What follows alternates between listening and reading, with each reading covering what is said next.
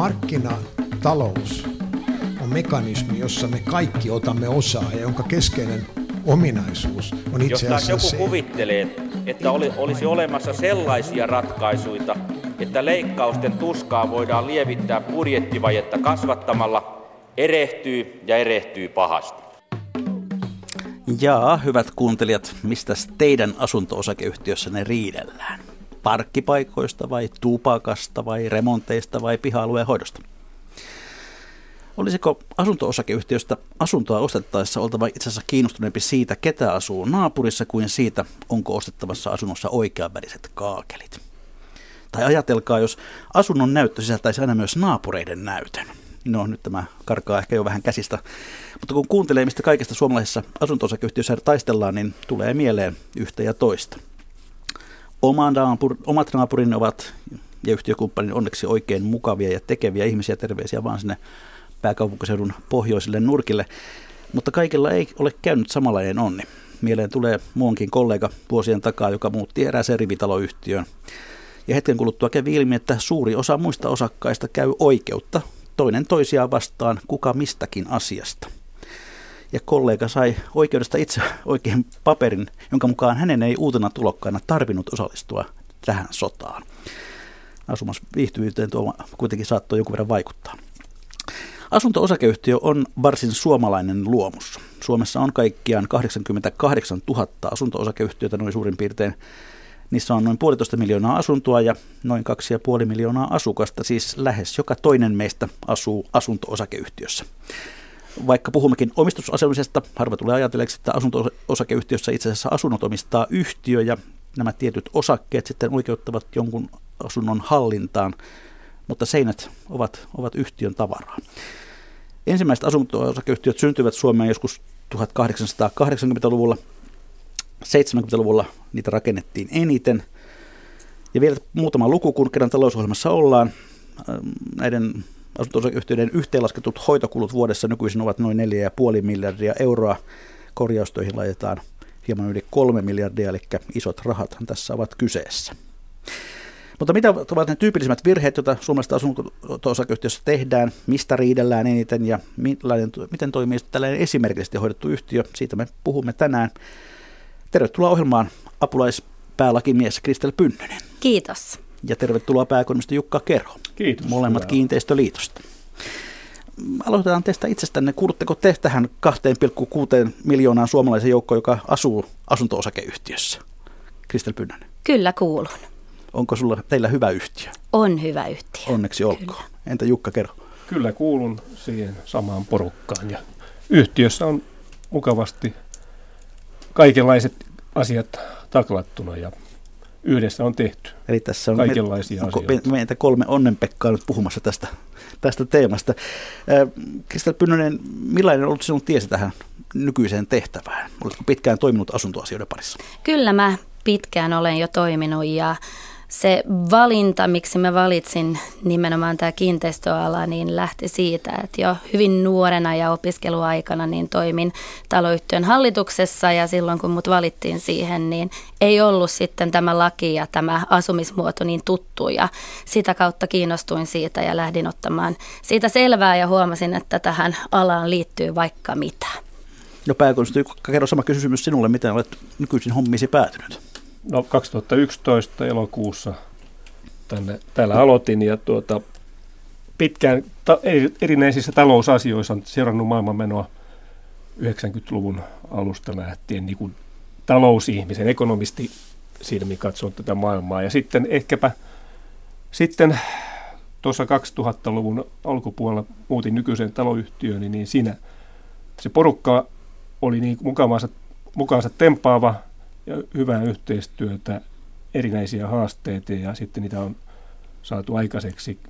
Niin se vähän purasi se kärpä niin kiinteistöalalle sitten siitä, siitä vielä lisää. Ja tämä oli vähän sattumien kauppaa lopulta, miten tänne päädyin, mutta erittäin mielenkiintoista aikaa ja kyllä jokainen päivä on erilainen ja hienoja juttuja tässä on.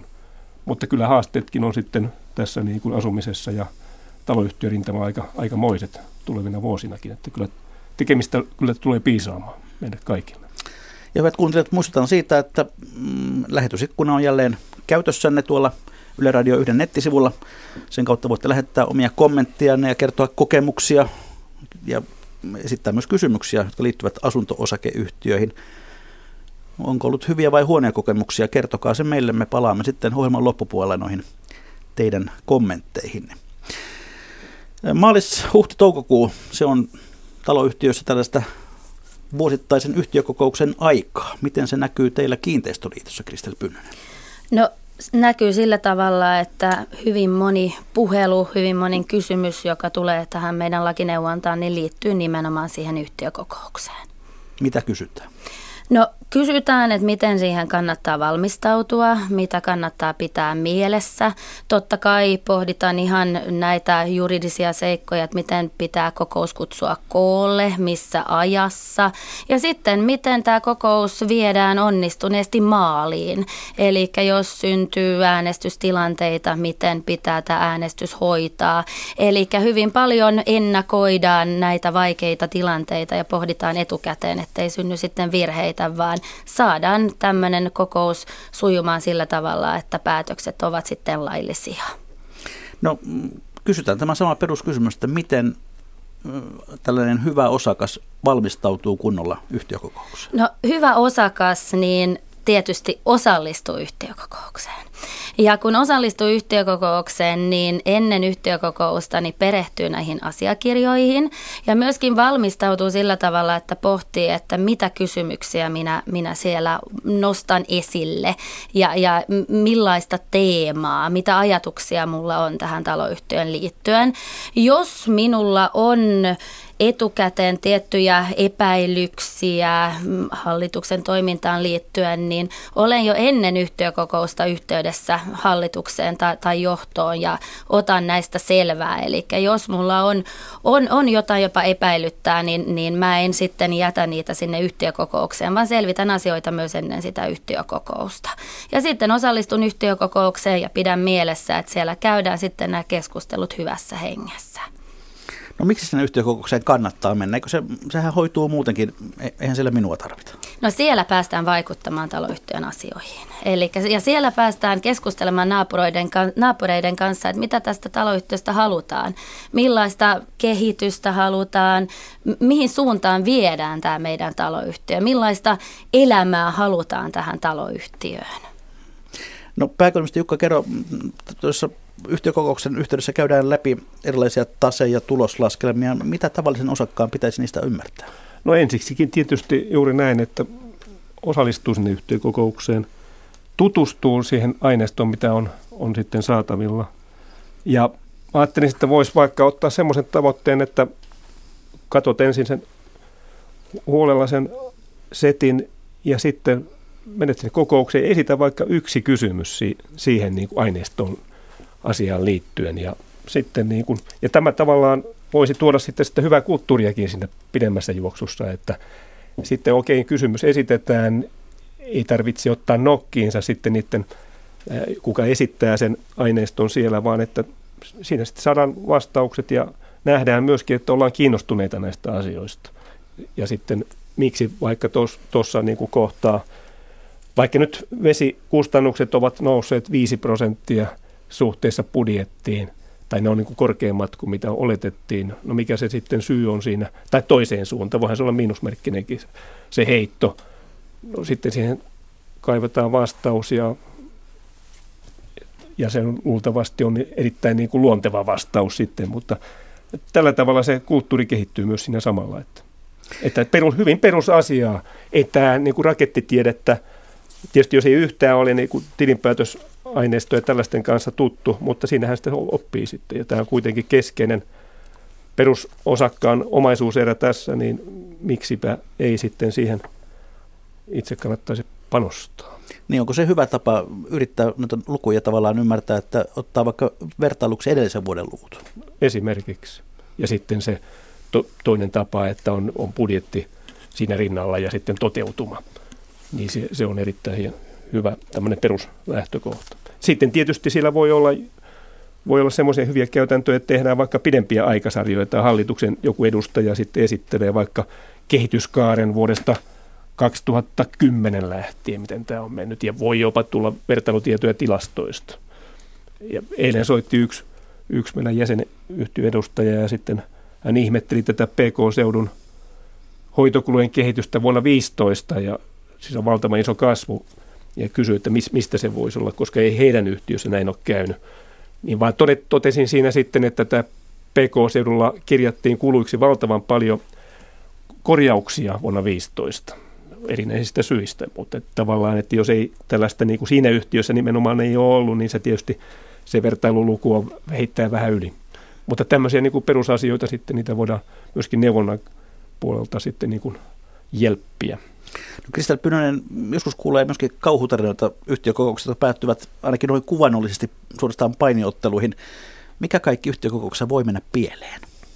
No kyllä siinä voi hyvin moni asia mennä pieleen. Eli jos jo osakkaat lähtee sillä asenteella yhtiökokoukseen osallistumaan, että nyt esitetään mahdollisimman vaikeita kysymyksiä ja nyt laitetaan haasteita hallitukselle ja, ja selvitetään, että mi, miksi jotain tiettyä ei ole tehty vuoden aikana. Ja, ja jos sillä asenteella nämä osakkaat osallistuu, niin kyllähän siellä riitoja saadaan aikaiseksi. Sen sijaan, jos lähdetään sillä asenteella, että nyt käydään hyvässä hengessä tämä keskustelu ja lähdetään siitä, että kyllä se hallitus tietysti on yrittänyt toimia parhaalla mahdollisella tavalla ja tietysti vuoden aikana voi tulla tulla yllätyksiä vastaan ja kysytään sitten hallitukselta, että mitä on niissä tilanteissa tehty. Mutta lähdetään nimenomaan sillä asenteella, että myöskin ne hallituksen jäsenet yleensä on osakkeenomistajia. Eli kyllä ne myöskin maksaa sitä vastiketta taloyhtiölle. Eli totta kai ne omassa toiminnassa myös ajattelee sitä taloyhtiön parasta. Eli kyllä se on hyvin paljon siitä asenteesta kiinni, kun osallistutaan yhtiökokoukseen, että saadaanko siellä tämmöistä hyvän hengistä keskustelua aikaiseksi tai syntyykö siellä sitten niitä riitatilanteita? No se, tässä yhtiökokous on myös se elin, joka valitsee sitten aina uuden hallituksen. Miksi sinne hallitukseen kannattaa pyrkiä, kun yleensä palkaksi saa haukut ja pahimmassa tapauksessa vielä korvausvastuu? No osallistumassa, osallistumalla hallituksen työskentelyyn, niin pääset vaikuttamaan taloyhtiön asioihin. Eli sehän on erinomainen paikka miettiä sitä taloyhtiön tulevaisuutta ja vaikuttaa siihen taloyhtiön tulevaisuuteen. Ja sanoisin, että osallistumalla hallitukseen ja pohtimalla sitä hallituksen toimintaa, niin pääsee myöskin vaikuttamaan siihen asumisviihtyvyisyyteen. Eli jos hallitus toimii hyvin avoimesti ja tekee, tiedottaa osakkeenomistajille, kertoo missä mennään, kertoo taloyhtiön taloudesta vuoden aikana, niin sanoisin, että silloin osakkaat ovat myöskin erittäin tyytyväisiä siihen hallituksen työskentelyyn. Ja kun tämmöistä tyytyväisyyttä siellä syntyy, niin voidaan välttää näitä riitatilanteita. Eli jos sun, sun mielestäni haluat asua taloyhtiössä, jossa on tämmöistä hyvää henkeä, semmoista mehenkeä ja toimitaan taloyhtiön parhaaksi, niin osallistumaan osallistumalla hallituksen työskentelyyn ja pitämällä huoli siitä, että sitten hallitus tiedottaa, toimitaan avoimesti, niin voidaan vaikuttaa siihen, että voidaan välttää näitä riitatilanteita. No kuinka usein te saatte palautetta siihen, siitä asiasta, josta jonkun verran on julkisuudessakin keskusteltu, että nykyisin taloyhtiöiden hallituksiin on vaikea saada ihmisiä? Valitettavan usein. Ja, ja sanoisin, että tässä taustalla niin on tämä väärinkäsitys tästä vastuusta. Eli hallituksen jäsenet pelkää, että ne, niillä on hyvin laaja vastuu tästä talo, taloyhtiöstä. Eli jos siellä vuoden aikana niin tulee yllätyksiä vastaan, siellä sattuu onnettomuuksia, sen tyyppisiä ikäviä tapahtumia, niin sitten nämä hallituksen jäsenet ovat siitä vastuussa. Ja, ja tätä vastuuta on viime aikoina korotettu ihan, korostettu aivan turhaan. Eli ei, ei hallituksen jäsenillä ole, ole tämän tyyppistä vastuuta. Totta kai ne vastaa omista toimeenpiteistä, mutta ei se vastuu ole niin laaja kuin, kuin se välillä niin kuin tuodaan esille. No se liitto teki jokin aika sitten, joitakin vuosia sitten, kyselyn isännöitsijöille, jossa tuota, vastaus oli se, että vain parikymmentä prosenttia taloyhtiön hallituksen jäsenistä osaa erottaa isot ja pienet asiat toisistaan ja keskittyä olennaiseen. Mitä tästä sanotte? Aika pieni luku. Kristel Totta, eli valitettavasti niin, niin huomaa tuossa taloyhtiön toiminnassa, että usein keskiytytään hieman väärin asioihin. Eli taloyhtiön on tulossa hyvin laajaa korjaushanketta, mutta siitä laajasta korjaushanketta niin ei saada otetta siitä kokonaisuudesta. Eli se on hyvin haastava projekti tälle taloyhtiölle.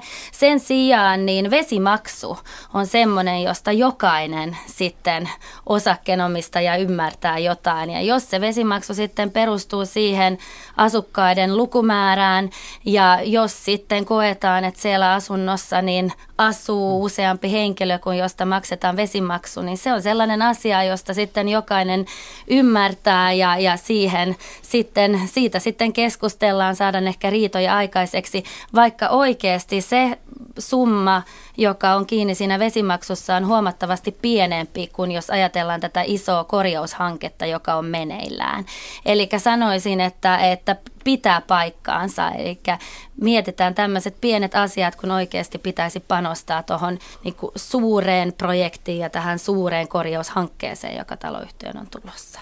Pääekonomista Jukka, kerrot mm, myös sellainen ilmiö, kun hallitusammattilaiset ovat, ovat yleistyneet, eli ihmiset, jotka tavallaan ovat ulkopuolisia, mutta asunto asiat tuntevia, jotka sitten korvausta vastaan ovat hallituksen jäseniä. Onko se taloudellisesti turvallinen ratkaisu asunto Ollaanko silloin hyvissä käsissä? No tietysti voi ensiksi katsoa, että aika vähän niitä, siitä ilmiötä vielä on päässyt syntymään tänne mark- Suomen markkinalle, ja tuota, tai Suomessa nyt tietysti puhutaan koko ajan pääkaupunkiseudullakaan välttämättä kovin paljon, mutta kyllä periaatteessa siinä oma sijansa, ei sitä välttämättä tunnetakaan vielä niin hyvin, mutta hyvin toimiessaan se voisi olla – että sitä taloudellisuuteen en osaa nyt sitten sanoa, että totta kai sekin pitää niin kuin avoimesti keskustella ja, ja, ja niin kuin pohtia se vaihtoehto. Että en mä nyt sitä todellakaan sulkisi pois. Sitä nyt käytetään missä tahansa muussakin, muunkin tyyppisessä yritystoiminnassa sitten hyödyksi tällaista, mutta ei se niin kuin, että siinä täytyy niin kuin, että siinäkään ole ilmaista lounasta niin sanotusti, että ei se ei, ei tavallaan voi ulkoistaa sitä omistajan vastuuta – siitä niin kuin osakkaalta ulos ainakaan liian kauaksi, ilman ainakaan, että sitä ymmärretään, mitä nyt on tullut tehdyksi. Krista. Joo, eli ammattilainen on tietysti perehtynyt tähän lainsäädäntöön ja ammattilainen tietysti pystyy huolehtimaan siitä, että päätökset on lainmukaisia ja jos tehdään sopimuksia, niin osaa, osaa sitä sopimusta laatia, mutta jos ajattelee sitä ammattilaista, niin, joka on otettu hallituksen jäseneksi, niin hän hyvin harvoin sitten on osakkeenomistaja tai asuu siinä yhtiössä. Et se on tietysti aspekti, joka kannattaa pitää mielessä. Et siitä voi tietysti myöhemmin sitten syntyä, syntyä keskustelua, että, että tota, miten hän sitten suhtautuu näihin päätöksiin, koska hän ei ole taloyhtiössä osakkeenomistaja. Että sanoisin, että jos miettii sitä ammattilaista, niin ehkä ei koko hallitus muodostus ammattilaisista, vaan voisi olla sitten muutama, joka on sitten siihen avuksi, että saadaan päätöksistä lain mukaisia, jos tehdään sopimuksia, niin pystyy niissä avustamaan. Mutta muuten mä kyllä lähtisin siitä, että se on ihan taloyhtiön edun mukaista, että sitten hallitus muodostuu niistä osakkaista tai, tai asukkaista. Jukka, kerro. Ja sitten se voi olla semmoinen avain semmoisissa tilanteissa, jossa on hyvin polarisoitunut riitatilanne, niin sitten tulee tämmöinen niin kuin, tavallaan neutraali taho siinä, jos hänellä on vielä merkittävän isot neuvottelukompetenssit siinä hallitustyöskentelyssä, niin, ja ehkä tuo vielä tämmöisten ripauksen ammattimaista hallitustyöskentelykokemusta ja näkemystä. Niin sehän voi olla sitten avain, että saadaan mahdollisesti kärjistyneet riidat ratkottua. No mennään sitten näihin kiistakysymyksiin. Mistä yleensä riidellään? Minkälaisia esimerkkitapauksia olisi ihan kiva kuulla, Kristel No välillä ne riidat niin johtuu hyvin jopa pienistä asioistakin, eli naapuri kokee, että toinen naapuri käy liian usein yön aikaan vessassa tai suikussa tai naapurin koira haukkuu. Eli hyvin tämmöisistä ihan tavallisista niin kuin elämään kuuluvista asioista niin saadaan, saadaan valitettavan usein niin riitoja aikaiseksi. No tuota, mm, kerro joku sellainen kauhutarina, joku kauhuesimerkki siitä, miten joku pieni asia saattaa sitten kasvaa mittasuhteelta älyttömäksi. No se voisi olla vaikka se suikkussa käynti yön aikaan ja voi johtaa sitten siihen, että naapuri sitten valvoo yön aikana ja kun kuulee, että toinen naapuri käy siellä suikussa tai vessassa, niin itse aiheuttaa sitten sitä kiusaa taas sille toiselle naapurille, eli hakkaa sitten kattoon tai seinään. Ja yhtäkkiä meillä on sitten siellä ihan, ihan tämmöistä niin kiusan tekoakin kyseessä. Ja toinen sitten taas niin, niin siitä saa lisävauhtia siihen suikussa käyntiin. Ja, ja sitten on, on hyvinkin yhtäkkiä laajaakin riitaa, riitaa siellä. Kuinka paljon sitten riidellään taloudellisista asioista, kun puhutaan suurista putkiremonteista tai parvekelasituksista tai tällaisista? Minkälaisia kiistoja niistä syntyy?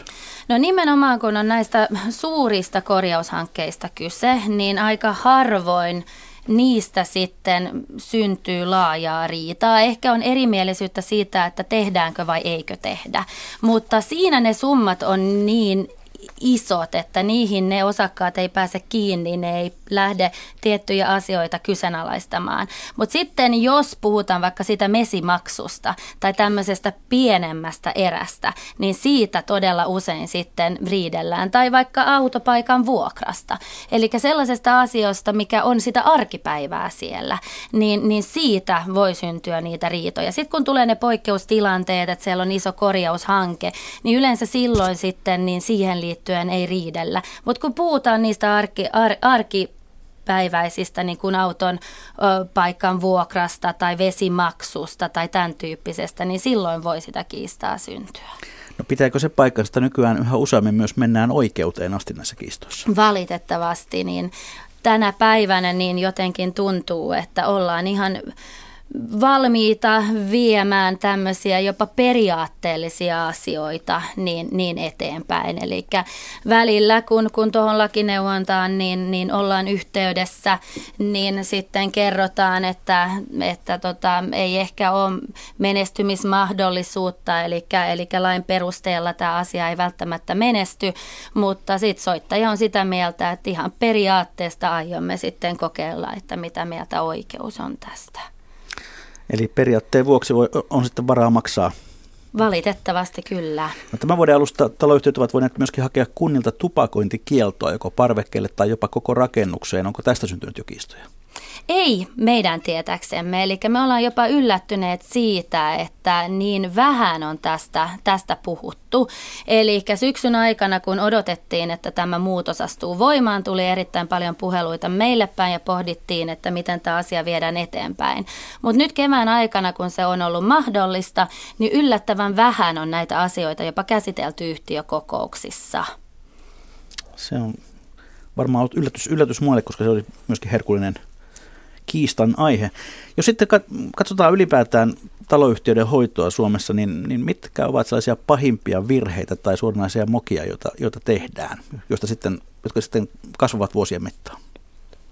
No, kerro. Jos aloitan, niin ehkä semmoinen yleensäkin, että minkälainen ote meillä on asioihin. Jos se tavallaan se ensimmäinen peruskivi on, on hatara ja sitten ei, ei käytetä ammattimaista kiinteistönpito kompetenssia, ei, ei osteta ammattimaisilta vaikka isännöintipalveluyrityksiltä tai sitten kiinteistönpitoon liittyviltä tahoilta, tai ainakaan, okei, totta kai niillä voi olla, kaikilla tämmöisillä tahoilla on, on hyvä, hyvät näytöt, mutta entäs jos ei se onnistukaan? Et, eli sitten tämä liityntäpinta sinne, jos ei ymmärretä, mitä pitää ostaa että me katsotaan vaikka tehdään tarjouskilpailu jostakin asiasta, olen nyt sitten vaikka isännöintiä, me ei oikein niin kuin huolellisesti valmistella sitä, ei, ei tavallaan niin kuin pureskella sitä, niitä eri komponentteja, mitä isännöintiin kuuluu. Me mahdollisesti sitten otetaan viisi tarjousta ja katsotaan vain yhtä numeroa, viimeistä riviä, joka on nyt joku luku siellä. Ja sitten päätet, päät, päätetään sen perusteella sitten ilman, että tätä sisältöä ja referenssejä sitten katsotaan, että tämä ikään kuin asenne ja että älytään, että meidän täytyy itse olla puikoissa tässä jollain tavalla. On se sitten hallitustyöskentely ja hyvä tämmöinen yhtiökokoustyöskentely. Ja niin sieltä se lähtee. Mutta totta kai tämä yksi, yksi asia on tämä vuorovaikutus. En voi olla, tietysti talousihmiset voisi ajatella, että sieltä tulee vain taloudellisia aspekteja, mutta tämä vuorovaikutus, mitä osakkaiden välillä siellä yhtiössä ja asukkaiden välillä on, niin se on kyllä miltei niin kuin kaikkein tärkein juttu sitten, kun lähdetään rakentamaan jotain hyvää. Että tunnetaanko me toisemme, tervehditäänkö me ensinkään edes naapuria, ja jos jutellaan, niin riitelemmekö me pelkästään vai kehitämmekö meistä yhteisöä? Krista Pynönen. Joo, ja semmoinen yleinen virhe monessa yhtiössä on tämmöinen puutteellinen viestintä ja tiedotus. Eli se luo sitten osakkeenomistajissa semmoista tunnetta, että siellä jotain salaillaan, vaikka näin ei, ei olisikaan. Eli jos siellä yhtiössä niin toimitaan avoimesti, toimitaan paremmin kuin mitä laki edellyttää, eli laissa on hyvin vähän määräyksiä, säännöksiä tästä viestinnästä, eli siellä on ihan se minimi, mutta totta kai voi toimia paremmin kuin mitä laki edellyttää.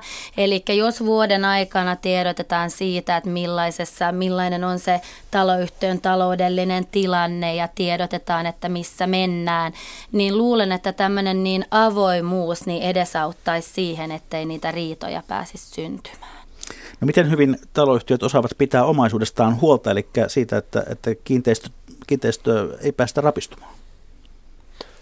No varmaan jo kukin kiinteistö omalla tyylillään. Ja no, tila, tilastoista tietysti ei pysty tällä, tällä tavalla mitattuna, niin kuin täytyy välillisesti päätellä sitten niitä asioita ja katsoa muun muassa koko, vaikka asuin asunto-osakeyhtiöiden kannan, paljonko ne korjaa vuositasolla – ehkä meillä on jonkunlainen käsitys siitä, että paljonko pitäisi keskimäärin vuodessa olla niitä korjauksia, pystytään vertaamaan sitä. Tietysti kukin, kukin asuntosakiyhtiö on niin kuin oma, oma lukunsa sitten, he on, se on perustettu vaikka 1974, ja jossain kohtaa 40-50 vuoden kohdalla heillä täytyy muun muassa putkiremontti.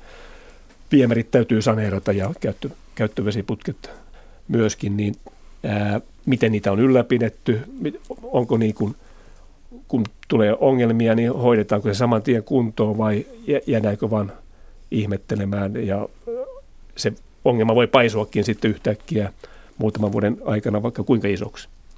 Tehdäänkö reaktiivisesti vai mennäänkö ennakollisesti jo tekemään no, sitten vaikka huoltotoimia? Kumminko Suomessa tehdään? No kaikkea, kaikkea, kaikkea mahtuu. Kaikkea mahtuu ja tota sitä niin kuin on ehkä mä jotenkin yhä enemmän päivä päivältä vähemmän – varon, tai niin kuin pitäisi katsoa vain keskiarvoja, tämmöistä mediaani juttua, että jos vetää johtopäätökset siitä, että meillä voi olla isoja osia siitä meidän, tai meidän täytyy pikkasen ehkä niin kuin varovaisesti tulkita ja olettaa, että on niin kuin tekemistä enemmän, mitä, mitä ehkä niin kuin pintavaahdosta tulkittuna näyttäisi. No Kristian Pynönen, tuota, miten tämä urbaanin legenda näistä mummomafioista, jotka vastustavat kaikkia kunnossapitotöitä ja sen takia talot rapistuvat, niin pitääkö se legenda paikkansa? No en puhuisi mummomafiasta, mutta kyllä se näin on, että nämä korjaustoimenpiteet, niin ne maksavat. Ja, ja näin ollen vaikka tiedetään, no kylpyhuoneet on, on hyvä esimerkki. Tiedetään, että kylpyhuoneiden käyttöikä on, on loppu. Eli kylpyhuoneet niin, niin pitäisi korjata. Mutta tiedetään myös, että se on hyvin kallista, kun lähdetään sitten suorittamaan näitä, näitä korjauksia. Ja näin ollen niin usein keskustelu on sellainen, että kyllä ne kestää vielä vuoden ja kyllä ne kestää vielä vuoden ja ei ryhdytä sitten näihin korjaustoimenpiteisiin. Ja sitten siellä pääsee syntymään näitä kosteusvaurioita ja silloin kun niitä korjataan, kun se on jo se vaurio syntynyt, se on huomattavasti kalliimpaa yhtiölle.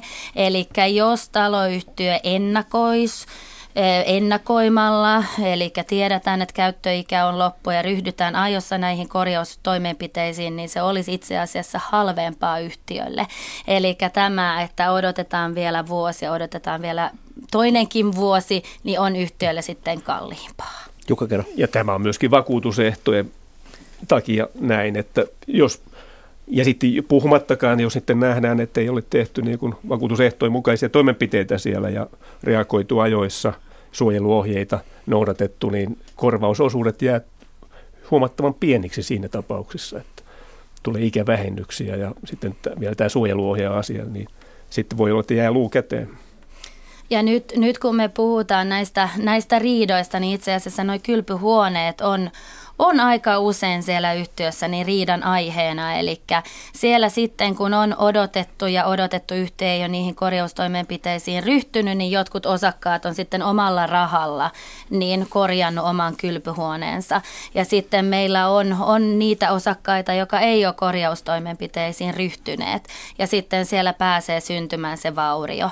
Ja, ja silloin usein tilanne on hyvin tulehtunut, kun niitä kylpyhuoneita lähdetään sitten korjaamaan vastaamaan, että miten nämä osakkaat, jotka on omalla rahalla korjannut sen kylpyhuoneensa, niin pitääkö näihin kustannuksiin osallistua. Eli tämä on hyvin tyypillinen tilanne, jossa sitten soitetaan meille päin, että miten, miten meidän tulee toimia. Ja jos tämäkin yhtiö olisi ennakoinut ja lähtenyt ajoissa korjaamaan, niin oltaisiin voitu välttää tämäkin riitatilanne.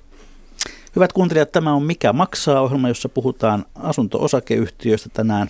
Vieraina ovat apulaispäälkimies Kristel Pynnönen ja pääekonomisti Jukka Kero Kiinteistöliitosta. Minkälaisen arvion te annatte siitä, miten hyvin osakeyhtiömme hoitavat talouttaan, Jukka Kero? No kuten äskenkin totesin, niin että löytyy varmaan kaikenlaisia esimerkkejä, mutta tot, eihän nyt sitten, jos ikään kuin ajattelisi näin, että hoitaisi huonosti, niin ei se tietysti hirveän pitkään voi jatkua sillä tavalla, mutta osittain ne voi tietysti jäädä pinnan alle – kytemään sitten se huono hoito. E, tarkoitan pitkässä juoksussa. Ja se voi tulla sitten toisaalta myöskin näiden teknisten asioiden kautta se, ettei ole varauduttu, jos on remonttitarpeita tulossa isoja hankkeita, ei ole ainakaan henkisesti varauduttu sitten näihin isoihin investointitarpeihin ja lainan, lainanottotarpeisiin. Ja tota, sillä tavalla ne voit kummuta vähän eri, eri puolilta, ei pelkästään sitä, että katsotaan vuotuisia budjetteja ja tilinpäätöksiä ja yrittää ikään kuin siitä perustella, että onko tämä hyvässä hoidossa vai ei. Että se on aika laaja, laaja kysymys. Mutta tuota, kyllä meillä on talous- ja veroneuvontaa tarjota neljänä päivänä viikossa, niin kyllä siellä kysymyksiä tulee niin kuin laidasta laitaan ja yksi tärkeä siellä on niin kuin korjaushankkeet. Kyllähän totta kai silloin joutuu vielä niin kuin tarkemmin katsomaan sitten rahoja ja miten ne, ne niin kuin järjestetään sitten ja miten iso korjaus tulee hoidettua. Joo, mä sanoisin, että ehkä ei taloyhtiöt sitä taloutta hoida huonosti, mutta siirtämällä sitten nämä korjaushankkeet aina eteenpäin ja eteenpäin ja se sitten johtaa siihen, että nämä kaikki, kaikki rakennuksen osat pitää korjata samanaikaisesti, mm. niin se sitten aiheuttaa sitä taloudellista haastetta siellä. Eli sitten oikeasti joudutaan pohtimaan, että mitä nyt sitten tehdään ja miten saadaan tämä taloudellinen asia myöskin hoidettua, kun samanaikaisesti pitää tehdä kaikki ne suuret korjaushankkeet. Kuinka viisasta on pyrkiminen niin sanottuun nollatulokseen vuosittaisessa budjetoinnissa? No se, se olisi tietysti se tavoite ilman muuta järkevä tavoite, että liian suuri ikään kuin jää viimeiselle riville, niin tulee niin kuin, kun tämä ei ole tarkoitettu voittoa tuottamaksi tämä asuntosakeyhtiö, niin niin muodoin sitten myöskin kannattaa tai on syytä pyrkiä myöskin nolla tulokseen, eikä maksaa niin kuin veroja siitä touhusta, kun ei ole tarkoitettu niin kuin voittoa tuottavaksi. Tämä. Mutta tämä täytyy jotenkin mieltää se asia, tuota, ja siinä on varmaan meillä koulutus ja informaatio tämmöistä käppiä jonkin verran, että tämä perusasia ymmärretään. Joo, kyllä se näin on, että taloyhtiön kannattaa pyrkiä siihen, että ei tee sitä voittoa, mutta tästä huolimatta niin voihan taloyhtiö jonkin verran ennakoida ja jollain tavalla Kyllä. taloudellisesti varautua siihen, että nämä isot korjaushankkeet on, on tulossa. Tähän voi varmasti Jukka kommentoida ja sanoa, että miten se sitten olisi mahdollista. Näitä järjestelykeinoja on huomattavan monia ja niihin täytyy tutustua. Esimerkiksi sitä ohjeaineistoa olemassa ja sillä tavalla, että, mutta sekin vaatii semmoista ennakollista ymmärrystä, että niin kun niitä pystyy joustavasti hyödyntämään. Että tavallaan niitä menetelmiä käyttämällä, niin se tavallaan aina saadaan se nolla tulos sieltä. No tuota, jos ajatellaan tuosta pientä yhtiötä, niin kannattaako sen hoitaa kirjanpitonsa itse? No se on mahdollista tietysti, jos on niin kuin A on kompetensseja siellä yhtiössä ja sitten on, on, on tavallaan ne menetelmät tiedossa ja sillä tavalla. Totta kai se vaatii aikaa ja resursseja ja jonkun se täytyy sitten tehdä, ja, mutta tuota, ei, ei sitä mikään estä, mutta tuota, se täytyy pohtia kunkin yhtiön erikseen. Joo, tässähän on todellakin se tilanne, että asunto-osakeyhtiön laki niin, niin soveltuu isoon yhtiöihin, mutta myöskin hyvin pieniin yhtiöihin. Ja jos meillä nyt on, on tämmöinen paritaloyhtiö, niin voi olla, että, että heidän talous on sellainen, että hyvin pystyvät sitten itse hoitamaan tämän. Mutta tämä on asia, joka pitää siellä taloyhtiössä pohtia ja arvioida, että löytyykö sellainen henkilö, joka pystyy tähän ja löytyykö vapaaehtoista. Koska vaikkakin on pieni, pieni yhtiö kyseessä, niin kyllä se se oman ajansa sitten vie, että saa sen tilipää päätöksen esimerkiksi laadittua. Sitten tietysti se läpinäkyvyys siinä taloudenhoidossa, vähänkin isompi yhtiö, niin tarkastustoimit, näin, että tositteinen tsekkaukset ja näin, että ei tule epäilyksiäkään siitä, että, on, että niin tiedetään mitä on tehty, että missäkin vaiheessa ja missäkin ää, toimessa siellä yhtiössä. Että se on sitä läpinäkyvyyttä, jota tässä on peräänkuulutettu aika monta kertaa jo, mutta ihan perusasia. Ja niin tämmöisissä ei kannata ottaa sitten luntatupaa turhaa. Niin, asunto-osakeyhtiö on siis osakeyhtiö mm, ja tuota, viime aikoina varsinkin muuttotappioalueella on törmätty jos ajoittain tilanteisiin, että pitäisi vaikkapa tehdä se kallis putkiremontti vanhaan taloon, mutta pankit eivät suostu enää rahoittamaan. Voiko asunto-osakeyhtiö mennä konkurssiin Suomessa? Jukka kerro. No kyllä, se teknisesti mahdollista on. Onko tapahtunut sellaista? No niitä on huomattavan vähän, varmaan yhden siis maksimissa yhden käden sormin per vuosi viimeisen sanotaan nyt 15 vuoden aikana. Että ne osittain on tämmöisiä teknisluontoisia konkursseja ollut ja näin, että aitoja ei välttämättä konkurssihakemuksia jonkin verran ole, mutta sitten onko niin, ne on sitten niin kuin ikään kuin mennyt loppuun asti niitä harvemmin. Siinä on eräitä vähän niin teknistyyppisiäkin haasteita sitten, että näin ei tule käymään. Että, mutta tota, kyllä niitä Tenkkapo-tilanteita on tullut vastaan ja niin kuin pienimmissä taloyhtiöissä syrjimmillä seudulla erityisesti ne on tullut pankilta se viesti, että kyllä me voidaan jonkin verran luotottaa korjaushanketta, mutta tämä niin kuin luototus tapahtuu osakkaiden kautta. Ja sitten tilanne on voinut olla vain hankala osa, tässä, tässä mielessä osakkailla on voinut olla valmiiksi aika paljon luottoja itsellään ja siinä mielessä sitten ei, siinä on tullut tenkkapoa vastaan. Jonkin verran tätä ilmiötä nyt on ollut viime vuosina, mutta se ei ole sillä tavalla nyt, sitä nyt ei ole, se ei ole niin kuin ikään kuin kasvanut kovin merkittävästi kuitenkaan, mutta yksittäisiä tapauksia on. Eihän niistä välttämättä sitten niin näyttävästi julkisuuteenkaan tulla, mutta tota, niin kuin me, jonkin verran neuvonnan kautta näitä juttuja on tullut, sanotaan parin kolmen vuoden aikana esille. No kuten tuossa Ako puheenvuorossa tuli jo esille, tämä asunto-osakeyhtiön malli on aika suomalainen ja ainutlaatuinen. Miten te on yleisesti arvioitte, kuinka hyvin tämä, tämä toimii? Kristel Pynnönen. No mun mielestä toimii kyllä oikein hyvin. Tiettyjä haasteita siellä laissa on, mutta ne pitää aina pohtia niin kuin yksittäistapauksina.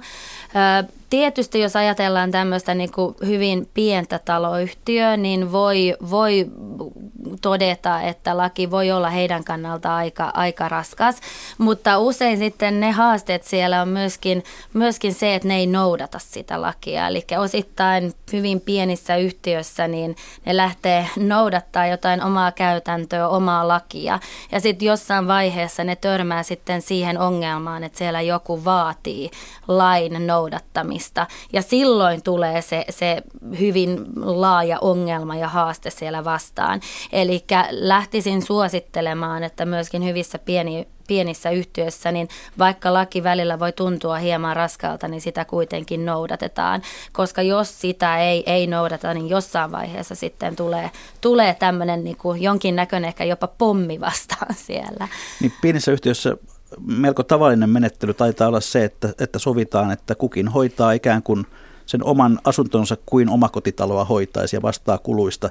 Minkälainen riski tähän piilee? No nimenomaan tämä voi olla se käytäntö siellä. Ja sitten kun mainitsin siitä pommista, niin pommi voi olla se, että siellä vaihtuu osakkeenomistaja. Ja uusi osakkeenomistaja tulee taloyhtiöstä, jossa on noudatettu tätä asunto-osakeyhtiölakia ja tietysti sitten ostaa huoneiston asunto-osakeyhtiöstä.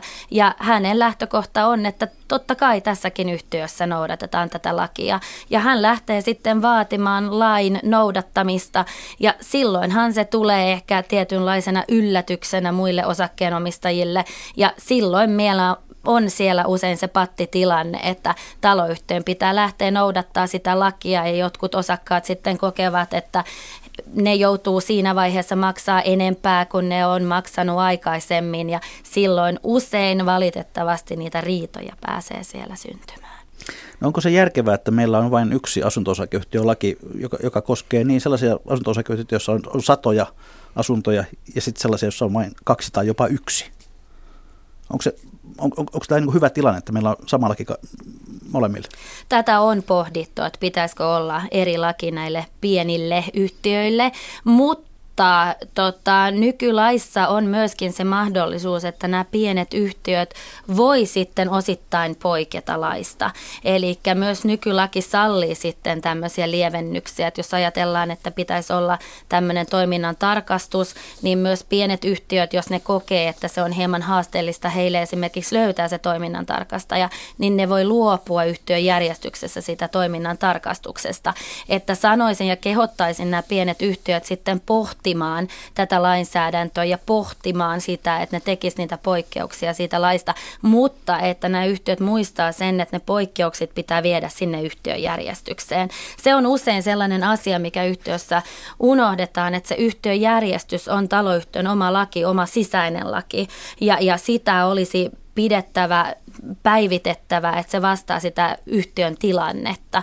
Et jos niitä poikkeuksia, jos miettii korjauskunnossapitovastuun osalta, niitä on viety yhtiöjärjestykseen, niin voidaan poiketa laista. Mutta todellakin se yhtiöjärjestys, taloyhtiön oma laki pitää päivittää siinä vaiheessa. Eli paperit kuntoon. Kyllä.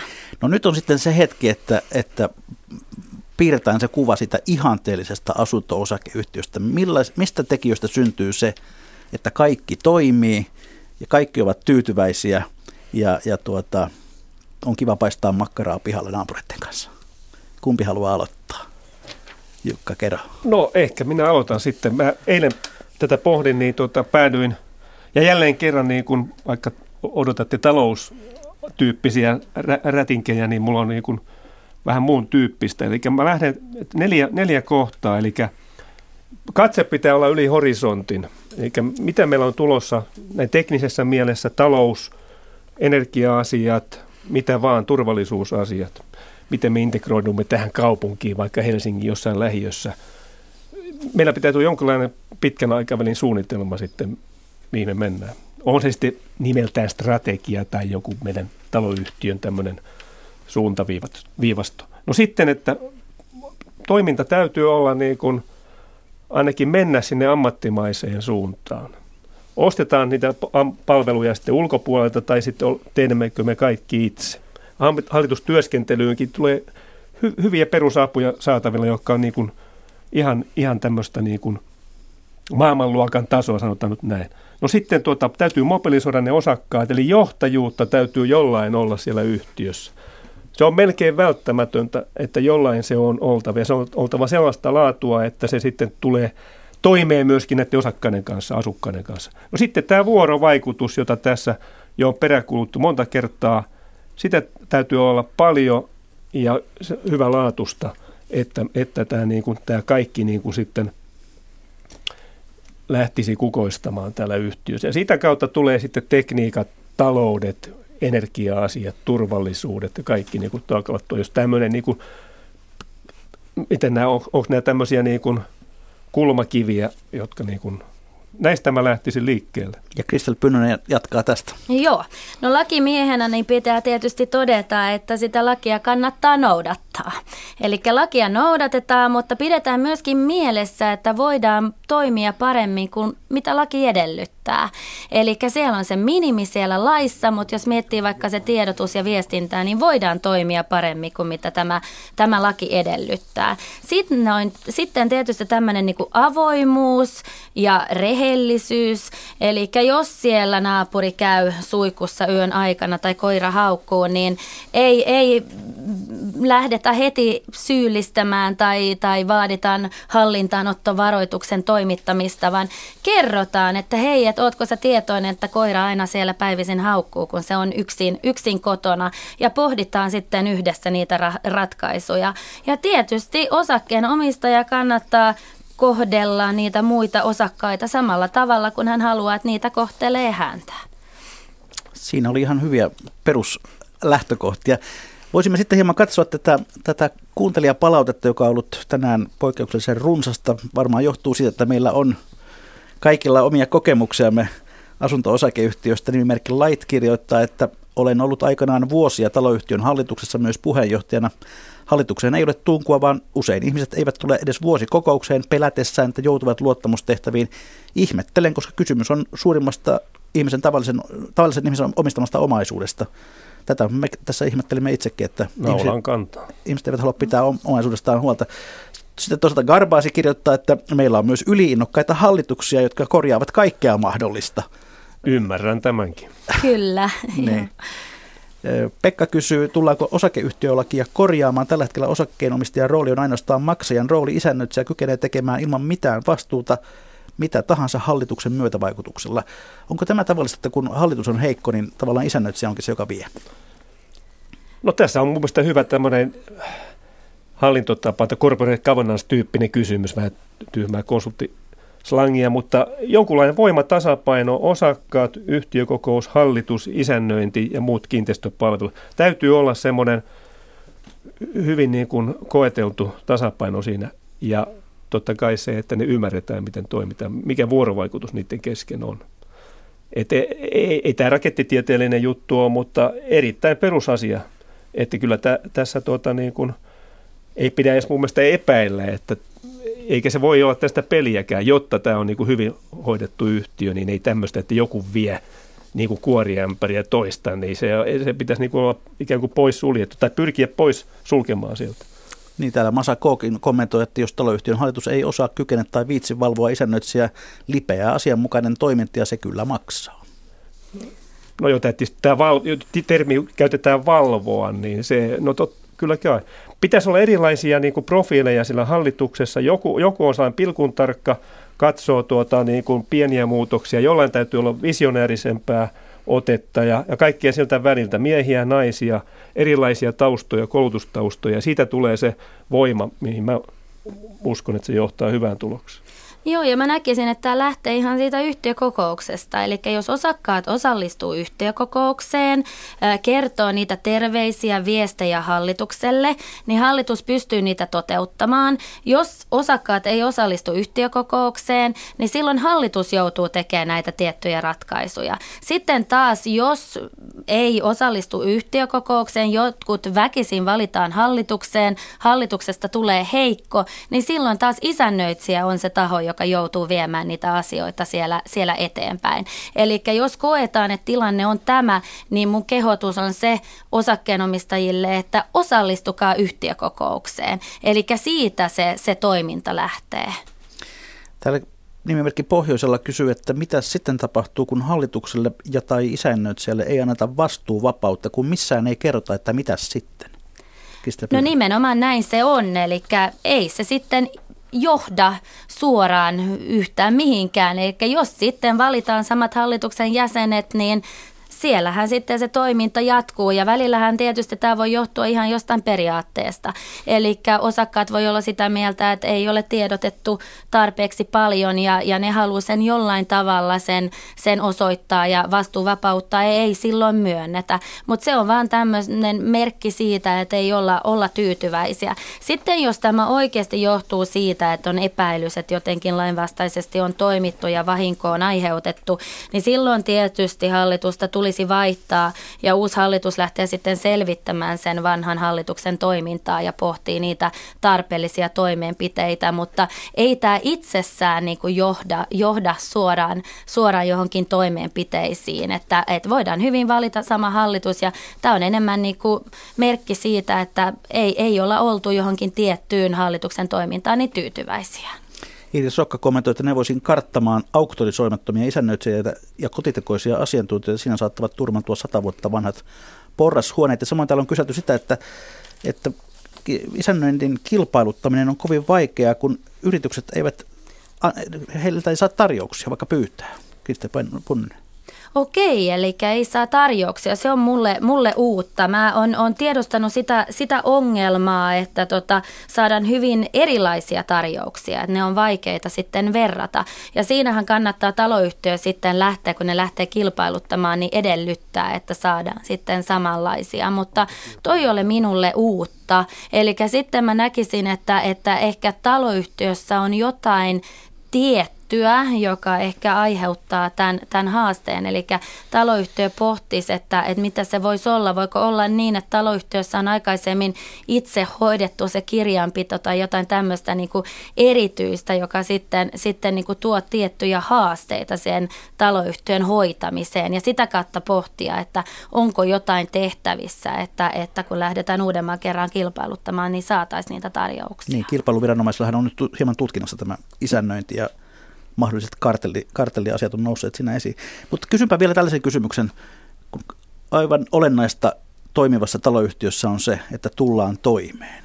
Niin millä ihmeellä, kun ostat asuntoa, voisit vakuuttua siitä, että tässä taloyhtiössä, josta olen sitä ostamassa, ei tarvitse tapella turasta? Jukka Eikä kerran. sitä millään voi varmuuteen mennä, mutta no, kyllä sitten pikkasen kuitenkin, kun menee sinne, minkälainen ensimmäinen tuntuma – mene katso vaikka huoneiston näytölle, niin kyllä kannattaa, mä lähtisin ihan katsomaan, miltä se näyttää tontti, repsottaako täällä paikat, voit tavata ehkä muutaman ihmisen siinä eihän siinä mitään semmoista, tuota, katsot dokumentit. Sellaista on esitetty, että isännöitsijät todistukseen tulisi liittää erillinen paperi asukas tyytyväisyydestä. Olisiko se ratkaisu, Kristel Pynnön? Jaa, en, en, en, uskalla, en uskalla sanoa, että se olisi se ratkaisu siihen asiaan. Ja näähän on aina tämmöisiä niin kuin henkilökohtaisia mielipiteitä, että miten sitten se ostaja kokee sen asian, niin, niin, niin se voi kokea sen ihan eri tavalla. Yksi semmoinen suositus mulla on, niin se on se, että voi olla hallituksen jäseniin yhteydessä ja kysyähän heiltä. Kun mä oon toiminut hallituksen puheenjohtajana, niin on ostajakandidaatit soittanut ihan mulle ja kysynyt kysynyt, että mikä on se henki. Jukka, kerro. Jos semmoinen dokumentti on, niin ilman muuta kannattaa laittaa se jossain kohtaa esille siinä vaikka niin kuin myyntikeskustelussa. Ja sitten hyvät kuuntelijat, tulemme jälleen siinä kohtaa lähetystä, että on legendaaristen viikon talousvinkkien ja talousviisauksien aika. Odotamme jännityksellä, mitä tänään kuulemme. Kristel Pynnönen, ole hyvä. Älä jääräpäisesti riitele periaatteiden vuoksi, riiteleminen maksaa. Se oli selkeä ja konkreettinen neuvo. Jukka, kerro. No mulla on se, että äänestä kuntavaaleissa ja siinä yhteydessä pohdi, onko ehdokkasi sellainen, joka voisi kantaa vastuuta myös asumisen ja kiinteistöasioiden kannalta. Koska kaksi asiaa, asuminen siellä kunnassa ja toisaalta nämä kunnan kiinteistöt, että ne on hyvin hoidettuja. On valtavan isoja asioita, ollaan me siellä koululaisina tai käytetään sitten julkista terveydenhoitoa, hoivapalveluita, mitä vaan. Jos ne on mätiä ne kiinteistöt, niin aika huono juttu.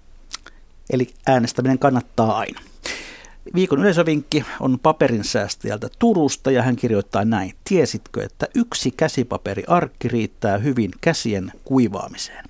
Niksi on nimittäin tällainen. Käsienpesun jälkeen ravistele kätesi kunnolla 10-12 kertaa, sen jälkeen ota paperiarkki ja taita se kahtia, näin sen imuteho paranee Ja katso, yksi paperi riittää, käsisi kuivaamiseen, paperia säästyy ja maailmakin ehkä pelastuu. Testasin tänä aamuna ja toimii. Kiitoksia Kristel Pynnönen, kiitoksia Jukka Kero. Mikä maksaa, sitä me ihmettelemme jälleen viikon kuluttua.